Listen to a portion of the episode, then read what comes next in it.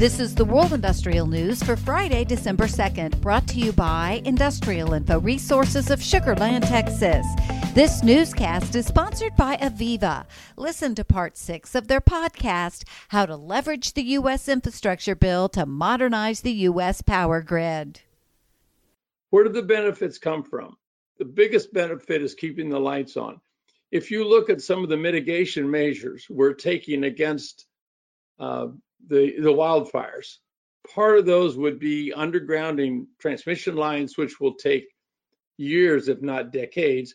Part of it is putting smaller grids in the local cities where you can generate power for the uh, important, the hospitals, the schools, the uh, police, etc. But everybody needs to have those kinds of functionalities. And so when we start looking at those kinds of functionalities, they'll be supported by more intelligence from the grid. The key is to generate the power we need to implement those functionality. We need to better manage this value, this intermittent power that we get from the solar and the wind, because sometimes the sun just doesn't shine.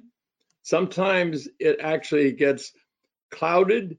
Uh, some, sometimes by smoke, and sometimes the wind doesn't blow. And that's not necessarily at the same time people need power and they don't need power. So this whole thing has to be better balanced.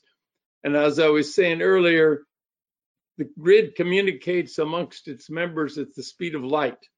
And so no matter how you think of the political boundaries of the power grid, everything is connected together. And what this bill is clearly showing is that they now realize that not only are all the aspects of the grid connected together, but aspects of other things like water is part of the same equation because water desalination or any kind of purity water takes energy for it to run.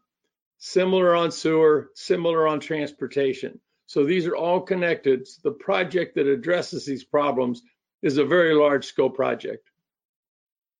Thanks for bringing in the water energy nexus, Pat. I appreciate that. And, and again, it's so refreshing to hear such a clear and concise uh, vision of what's happening here um, in the U.S. when it comes to the grid.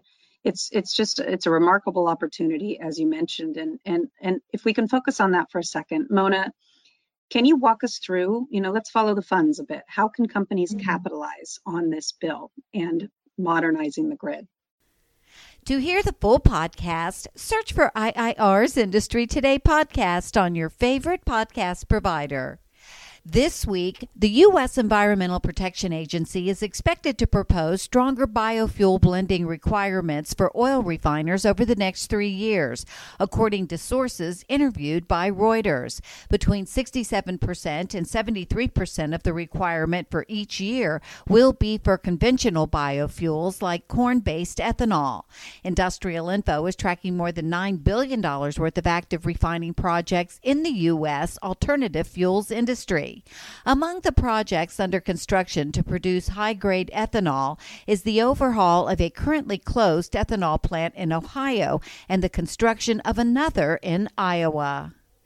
Manufacturing activity in the U.S. contracted for the first time since May of 2020, according to a survey by the Institute for Supply Management. The survey respondents noted conditions pointing to lower output in the future. Despite this, Industrial Info's project data shows U.S. manufacturing project activity remains robust. A French transmission system operator has launched a contract for the construction, delivery, and maintenance of an offshore substation that is designed to supply power from the 600 megawatt Dunkirk offshore wind farm. And Industrial Info is tracking 31 projects worth more than $118 million across Japan from Mitsubishi Chemical Corporation.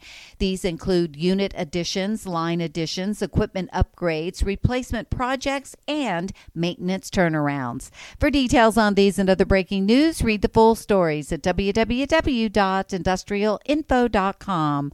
I'm Peggy Tuck, reporting for Industrial Info News.